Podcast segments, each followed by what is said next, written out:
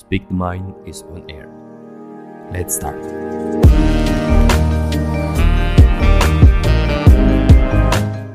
Halo teman-teman semua, selamat pagi, siang, sore, atau malam teman-teman. Balik lagi di Melisankan Pikiran, sebuah podcast yang kita buat bersama untuk uh, saling sharing dan bertukar pikiran. Daripada jadi beban pikiran, mending dibicarakan. Nah, kali ini biasanya kita bawain monolog ataupun aku sama Pak Gilang sama Pak Ayam bawain. Cuman kali ini ada yang beda. Kali ini aku bareng teman aku. Hai, aku Yuda Gemoy. Ya, namanya Yuda Gemoy. Teman-teman bisa panggil Yuda. Ya, Yuda aja. Teman-teman, di episode kali ini kita mau ngomongin tentang quarter life crisis. Ini biasanya dialamin sama anak-anak muda banget ya. Nah, ini anak-anak muda banget sih biasanya ng- ngalamin ini. Apalagi di fase-fase misalnya habis lulus kuliah. Benar banget. Kan? Berarti kalau rentang umur, di rentang umur berapa kira-kira? Biasanya sih kalau sepengalamanku biasanya lulus S M A. Lulus S M A. Dari umur delapan belas ke atas, delapan belas plus sih. delapan belas ke atas. Iya. Kalau sekarang dipukul tahun kelahiran berarti? Biasanya rentang umur dua ribu dua mungkin ya. dua ribu dua ke ke atas ke atas atau ke bawah ke ke atas dong ke atas kan ke dua ribu ke sembilan puluh sembilan oh, iya. sembilan puluh delapan oh, iya, sembilan puluh tujuh dan sebagainya. Nah, sebenarnya kalau dari sudut pandang kamu nih, apa sih quarter life crisis? Quarter life crisis hmm, mungkin ini suatu istilah yang mungkin nggak asing banget lah buat kita ya. Yeah. Setiap hari kita mungkin dengar banget ke apa, apalagi generasi milenial sekarang itu apa-apa di bahasa Inggris kan gitu loh, kayak kayak jaksul-jaksul banget gitu. Kayak misalnya kita sentuhan, physical touch, terus lain sebagainya, kayak love language, love language dan lain sebagainya mungkin ya. Sekarang tuh kita dengar quarter life crisis. Jadi kayak misalnya merasakan, ibaratnya artinya tuh quarter life, jadi seperempat seperempat hidup. Seperempat hidup ibaratnya kita manusia itu apa ya? Quarter, berarti seperempat ya. Ibaratnya hidup seratus tahun berarti dua puluh tahun hidup di, di bumi ngapain aja gitu. Jadi mereka kayak merasa apa sih hidup itu, apa sih tu, apa sih tujuannya seperti itu. Nah, karena biasanya quarter life crisis itu kita ngalaminnya di usia dua puluhan ya kan? dua puluh sampai tiga puluh sih bahkan. Sebenarnya kenapa kok kita di quarter life kita itu bisa disebut krisis tuh lebih ke apa sebab-sebabnya hmm, kira-kira? Sebab-sebabnya tuh misalnya gini, kayak misalnya pasti kita merasakan bahwasannya kita tuh kayak mikir kita tuh di dunia ngapain aja sih? Tujuannya apain sih? Terus kayak misalnya bingung ke depannya mau ngapain, terus kayak khawatir gitu ke depannya mau ngapain gitu. Masa depan kayaknya kayak suram banget gitu kayaknya. Ya. Kayak, kayak mengerikan gitu kayak mengerikan gitu kayak bisa nggak terjamah gitu buat kita, angan-angan kita tuh nggak nyampe buat ke depan tuh gimana gitu. Tapi kalau pengalaman aku sendiri yang bikin mengerikan tuh sebenarnya kalau kita yang ngejalanin ya, misalnya kuliah sebelumnya di backup sama orang tua segala macam ya, kebutuhan ya. Begitu lulus kuliah ada ekspektasi harapan orang-orang sekitar yang dilimpahkan ke kita, betul betul dan betul. Kita belum tahu bisa menuhin itu atau enggak. Iya, benar banget. Belum lagi tuntutan-tuntutan uh, hidup kayak uh, nanti gimana. Iya. Dan itu semuanya terpaku menjadi overthinking. Nah, itu, itu banget sih, overthinking banget sih. Dulu tuh, dulu aku sendiri tuh orang itu ngeremehin banget orang-orang yang overthinking. Iya, maksudnya ngapain sih mereka overthinking? Iya. Jalanin aja gitu. Kayak kayak is kenapa lemah banget sih? Nah, itu mikir tuh udah masuk umurnya. Uh, ternyata ngerasain. Kena juga kena gitu. Iya, benar-benar kayak ngerasa aduh kayak deep banget gitu, kita mikir tuh deep banget. Pokoknya apa-apa yang pengen kita lakuin di kehidupan tuh kayaknya harus dipikir benar-benar kayaknya. Iya, hati-hati bener. Banget kayaknya. Menurut kamu sendiri nih, quarter life crisis itu tuh uh, ada nggak? Bisa dibilang kayak ciri-ciri gitu. Oh, kalau ciri-ciri quarter life crisis tuh pastinya kalau aku sendiri ya ngerasain tuh kayak misalnya kita itu sebagai pemuda pasti mulai mempertanyakan hidup kita ini untuk apa? Tujuan kita nih untuk apa? Jadi untuk apa nah ya? Kayak misalnya pencapaian dalam hidup kita tuh apa aja sih gitu? Mulai mempertanyakan, mulai ke introspeksi diri. Kayaknya hidup kita tuh buat apa sih? Buat ngapain aja sih? Buat keluarga kah? Buat teman kah? Atau buat siapa gitu? Atau buat Tuhan kita? Nggak tahu juga. Gitu. Jadi kita mulai mempertanyakan. Kemudian kita merasa mungkin apa namanya? Kita kan hidup di kehidupan sosial ya. Hmm. Kayak misalnya kita tuh hidup berbarengan sama teman-teman. Kayak misalnya, oh dia hidupnya enak, kita hidupnya kayak gini, oh, iya. kayak merasa stagnan gitu. Kita hidup bandingkan hidup kita, kita kayak apa ya, kayak ada rasa-rasa membanding-bandingkan gitu. Hmm. Kayak misal kita compare hidup kita, ya, hidup kita ke hidup ke hidupnya orang lain gitu. Itu merah, itu mungkin udah masuk di fase-fase quarter life crisis. Hmm. Terus kayak misalnya apa ya, hmm, kayak quarter life crisis itu kayak kita merasa terjebak dalam suatu kondisi di mana kayak misalnya itu kita menjadi apa ya, kayak merasa beban orang tua mungkin ya, ya gitu gitu juga merasa beban orang tua, kayak misalnya kita udah pikiran udah dewasa tapi malah sikap kita atau apa namanya sifat kita malah cenderung ke anak-anakan, kayak misalnya masih minta orang tua dan lain sebagainya ya. Gitu banyak banget sih pikiran tuh pengen ngasih orang tua tapi tapi kadang masih kuliah gitu, bingung gitu, serba salah gitu. Kadang malah kalau misalnya kayak baru-baru kuliah gitu, kita sadar kita belum punya kemampuan buat cari uh, uang. Bener banget ya. Tapi kita pengen banget mau ngasih. Tapi pengen banget buat ngasih orang tua tuh karena ya. merasa oh sebagai anak pengen dong ngasih orang tuanya gitu. Iya. Kadang pikiran tuh orang tua punya anak misalnya dua atau tiga, iya.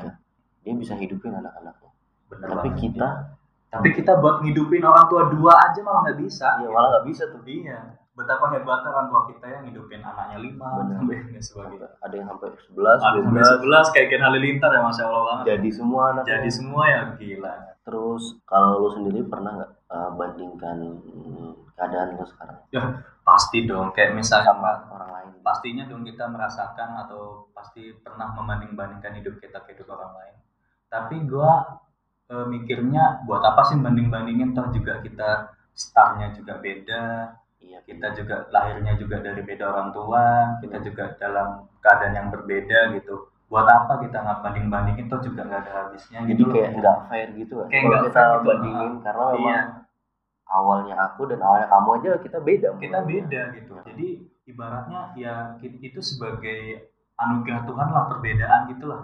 Ya, perbedaan gitu sebagai anugerah Tuhan gitu. Yang penting ketika kita ketika gua merasakan perbanding-bandingan kayak gitu tuh kayak misalnya ya harus bisa menerima diri sendiri, harus bisa benar-benar memahami diri sendiri, iya. memaafkan diri sendiri, harus bisa menerima kondisi diri sendiri gitu Pak. Sama satu sih, kalau kalau aku emang benar kalau misalnya udah udah mulai kayak ada ngerasa mau ngebandingin iya. kita sama orang lain, itu memang harus memahami diri sendiri. Benar. Sama itu tuh fase-fase di mana kita tuh harus nguatin keyakinan kita kalau yang di atas itu sebenarnya punya cerita yang bagus juga buat kita. Iya benar, gak cuma buat orang iya. lain yang kita bandingin. Lo tuh lagi dicoba sama Tuhan, percaya nah, nggak lo sama Tuhan? Nah benar itu lo, uh, lo percaya nggak sama garis hidup lo gitu lo? Nah. Ibaratnya lo tuh lagi menikmati muara takdir, nah, mm-hmm. gitu lo. Lo tuh lagi bermuara di lautan. Gimana sih jalan cerita lo? Bagaimana sih apa namanya lautan membawa lo itu? Gitu. Bener-bener waktunya kita tuh pasrah sama takdir yang di atas, mm-hmm. tapi kita harus tetap berusaha. Tetap, tetap berusaha. Jangan hanya pasrah, pasrah tuh. kita ya kita tetap yakin sama takdirnya yang di atas, tapi memang nggak mungkin masih berproses aja. masih berproses ya gitulah namanya juga kita hidup sosial ya, pasti banyak banget cerita-cerita ataupun yang berkaitan dengan quarter life of crisis seperti itu. Kadang malah nggak cuman sampai di umur delapan belas atau dua puluh lima gitu ya, bahkan quarter life crisis itu kadang-kadang berkelanjutan berkelanjutan bahkan hingga udah berkeluarga. Iya udah, iya beneran udah, masih belum hilang gitu, masih belum hilang padahal ya sebenarnya krisis itu kita setuju nggak kalau misalnya quarter life itu krisisnya kita sendiri yang nyiptain dari uh, pikiran kita yang nggak bisa lebih terbuka. Iya kalau kalau gue sendiri sih menerimanya atau apa namanya uh, mikir gitu kayaknya krisis ini sebenarnya krisis itu ada, cuman yang bikin parah itu pikiran kita sendiri gitu loh. Pikiran kita, nah, pikiran kita yang terlalu banyak ekspektasi berlebih-lebihan gitu loh. Iya sih. Terlalu jauh gitu, terlalu overcommit lah kalau misalnya gitu tuh. Ekspektasinya kita misalnya nih kuliah di jurusan arsitek, pengen jadi arsitektur, eh ternyata, eh ternyata setelah itu beda juga, beda, beda, beda dengan apa yang kita inginkan, iya, beda dengan ekspektasi kita. Gitu. Bener-bener, pengennya perawat. Ternyata beda jurusan. Beda jurusannya, jadi nggak, jadi jangan terlalu ekspektasinya jangan terlalu tinggi gitu. Makanya kalau apa-apa tuh dalam kalau gua sendiri sih ya sudah, maksudnya ikutin jalur berdoa dengan berdoa berdoa terus kepada Tuhan yang Maha Kuasa, kita nikmati gitu, maksudnya sambil kerja, maksudnya sambil berproses, sambil ini ya apa namanya sambil berusaha gitu. Jangan sampai kita terombang-ambing aja nggak jelas gitu tanpa usaha gitu, ya pasrah doang gitu. Ya kalau rebahan doang kapan suksesnya? Ya itu, kalau rebahan doang kapan suksesnya? Gitu. Aku pernah ini, pernah ikut sebuah seminar. Waktu itu motivatornya, bukan motivator, ya speakernya gitu. Ya, ngomong gini, hidup itu biarkan terus berproses, biar alam juga ikut bekerja gitu. Hmm. Nanti suksesnya kamu itu pasti di waktu yang tepat dan saat yang tepat. Saat yang tepat. Mungkin kita sekarang masih susah, masih masih uh, keadaan kita masih susah banget. Iya. Berarti anggap aja ini waktunya belum waktu yang tepat. Iya, benar banget sih. Iya, kalau kata-katanya motivator bisnis yang habiskan jatah kegagalanmu gitu loh. Iya. Yang habiskan jatah kegagalanmu, jatah capek kamu, jatah benar. Kamu gagal dan lain sebagainya itu habiskan dulu. Nanti ada fase ketika kamu akan menuai, ambil buah kemanisan dari hasil kesuksesan itu. Cuman ya sebagai anak muda pastinya berproses itu emang gak mudah ya. Kayak misalnya capek gitu, aduh kayaknya lagi, udah. Kalau kita startnya bener-bener mulai dari diri kita sendiri, iya, itu tuh sih. Kayak gak mungkin kita tuh bisa menuai. Bukan gak mungkin, mungkin ada. Mungkin. Tapi kebanyakan tuh menuainya tuh di yang cukup lama. Mungkin kita nunggu dewasa banget gitu. Iya, baru nah, baru baru bisa menuai. Kalau quarter life crisis sih sebenarnya buat buat apa pesan buat anak-anak muda sih biasanya uh, untuk kita dalam menghadapi quarter life crisis itu harusnya kita tuh harus lebih produktif sih. Kayak misalnya kita jangan sampai ada waktu senggang kayak misalnya kita terlalu memikirkan sesuatu berlebihan kayak overthinking gitu. Itu kan ibaratnya kita tuh kayak terlalu banyak menyendiri gitu.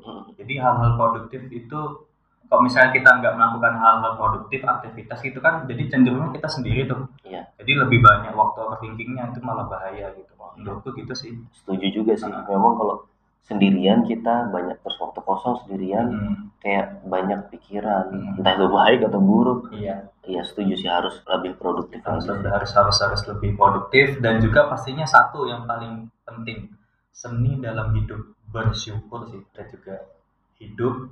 Ada, ada, ada, pasti hidup tuh ada yang lebih susah daripada kita, iya. Ada yang lebih enak juga daripada kita. Tapi tapi kita harus juga pandai-pandai bersyukur. Kadang yang kayak kadang yang lupa kita sadari tuh sebenarnya posisi kita yang sekarang tuh juga diinginkan sama diinginkan orang. Diinginkan orang juga ya, sama kan? Orang lain gitu loh. Belum orang yang di atas kita pun kadang mereka bosan sama posisi mereka, pengen, hmm. pengen posisi kita, pengen posisi kita, ya, kayaknya hidupnya aman, iya aman, tenang, gitu ya. Mereka banyak tekanan dan lain iya. sebagainya. Oke teman-teman, nggak usah takut hadapin quarter life crisis. Iya, nggak usah takut, pokoknya intinya nikmati, gitu. Nikmati aja prosesnya gitu. Namanya juga kita anak muda ya, masih meniti, menata jalan hidup, menelaah bagaimana sih hidup kedepannya. Tapi kita harus ter- harus selalu berusaha dan kerja keras, teruslah berproses, teruslah berkembang. Itu tadi pesan dari Kak Yuda Gemoy. Oke, Kak Yuda. Nah, uh, untuk teman-teman kita akhiri dulu episode kita kali okay. ini.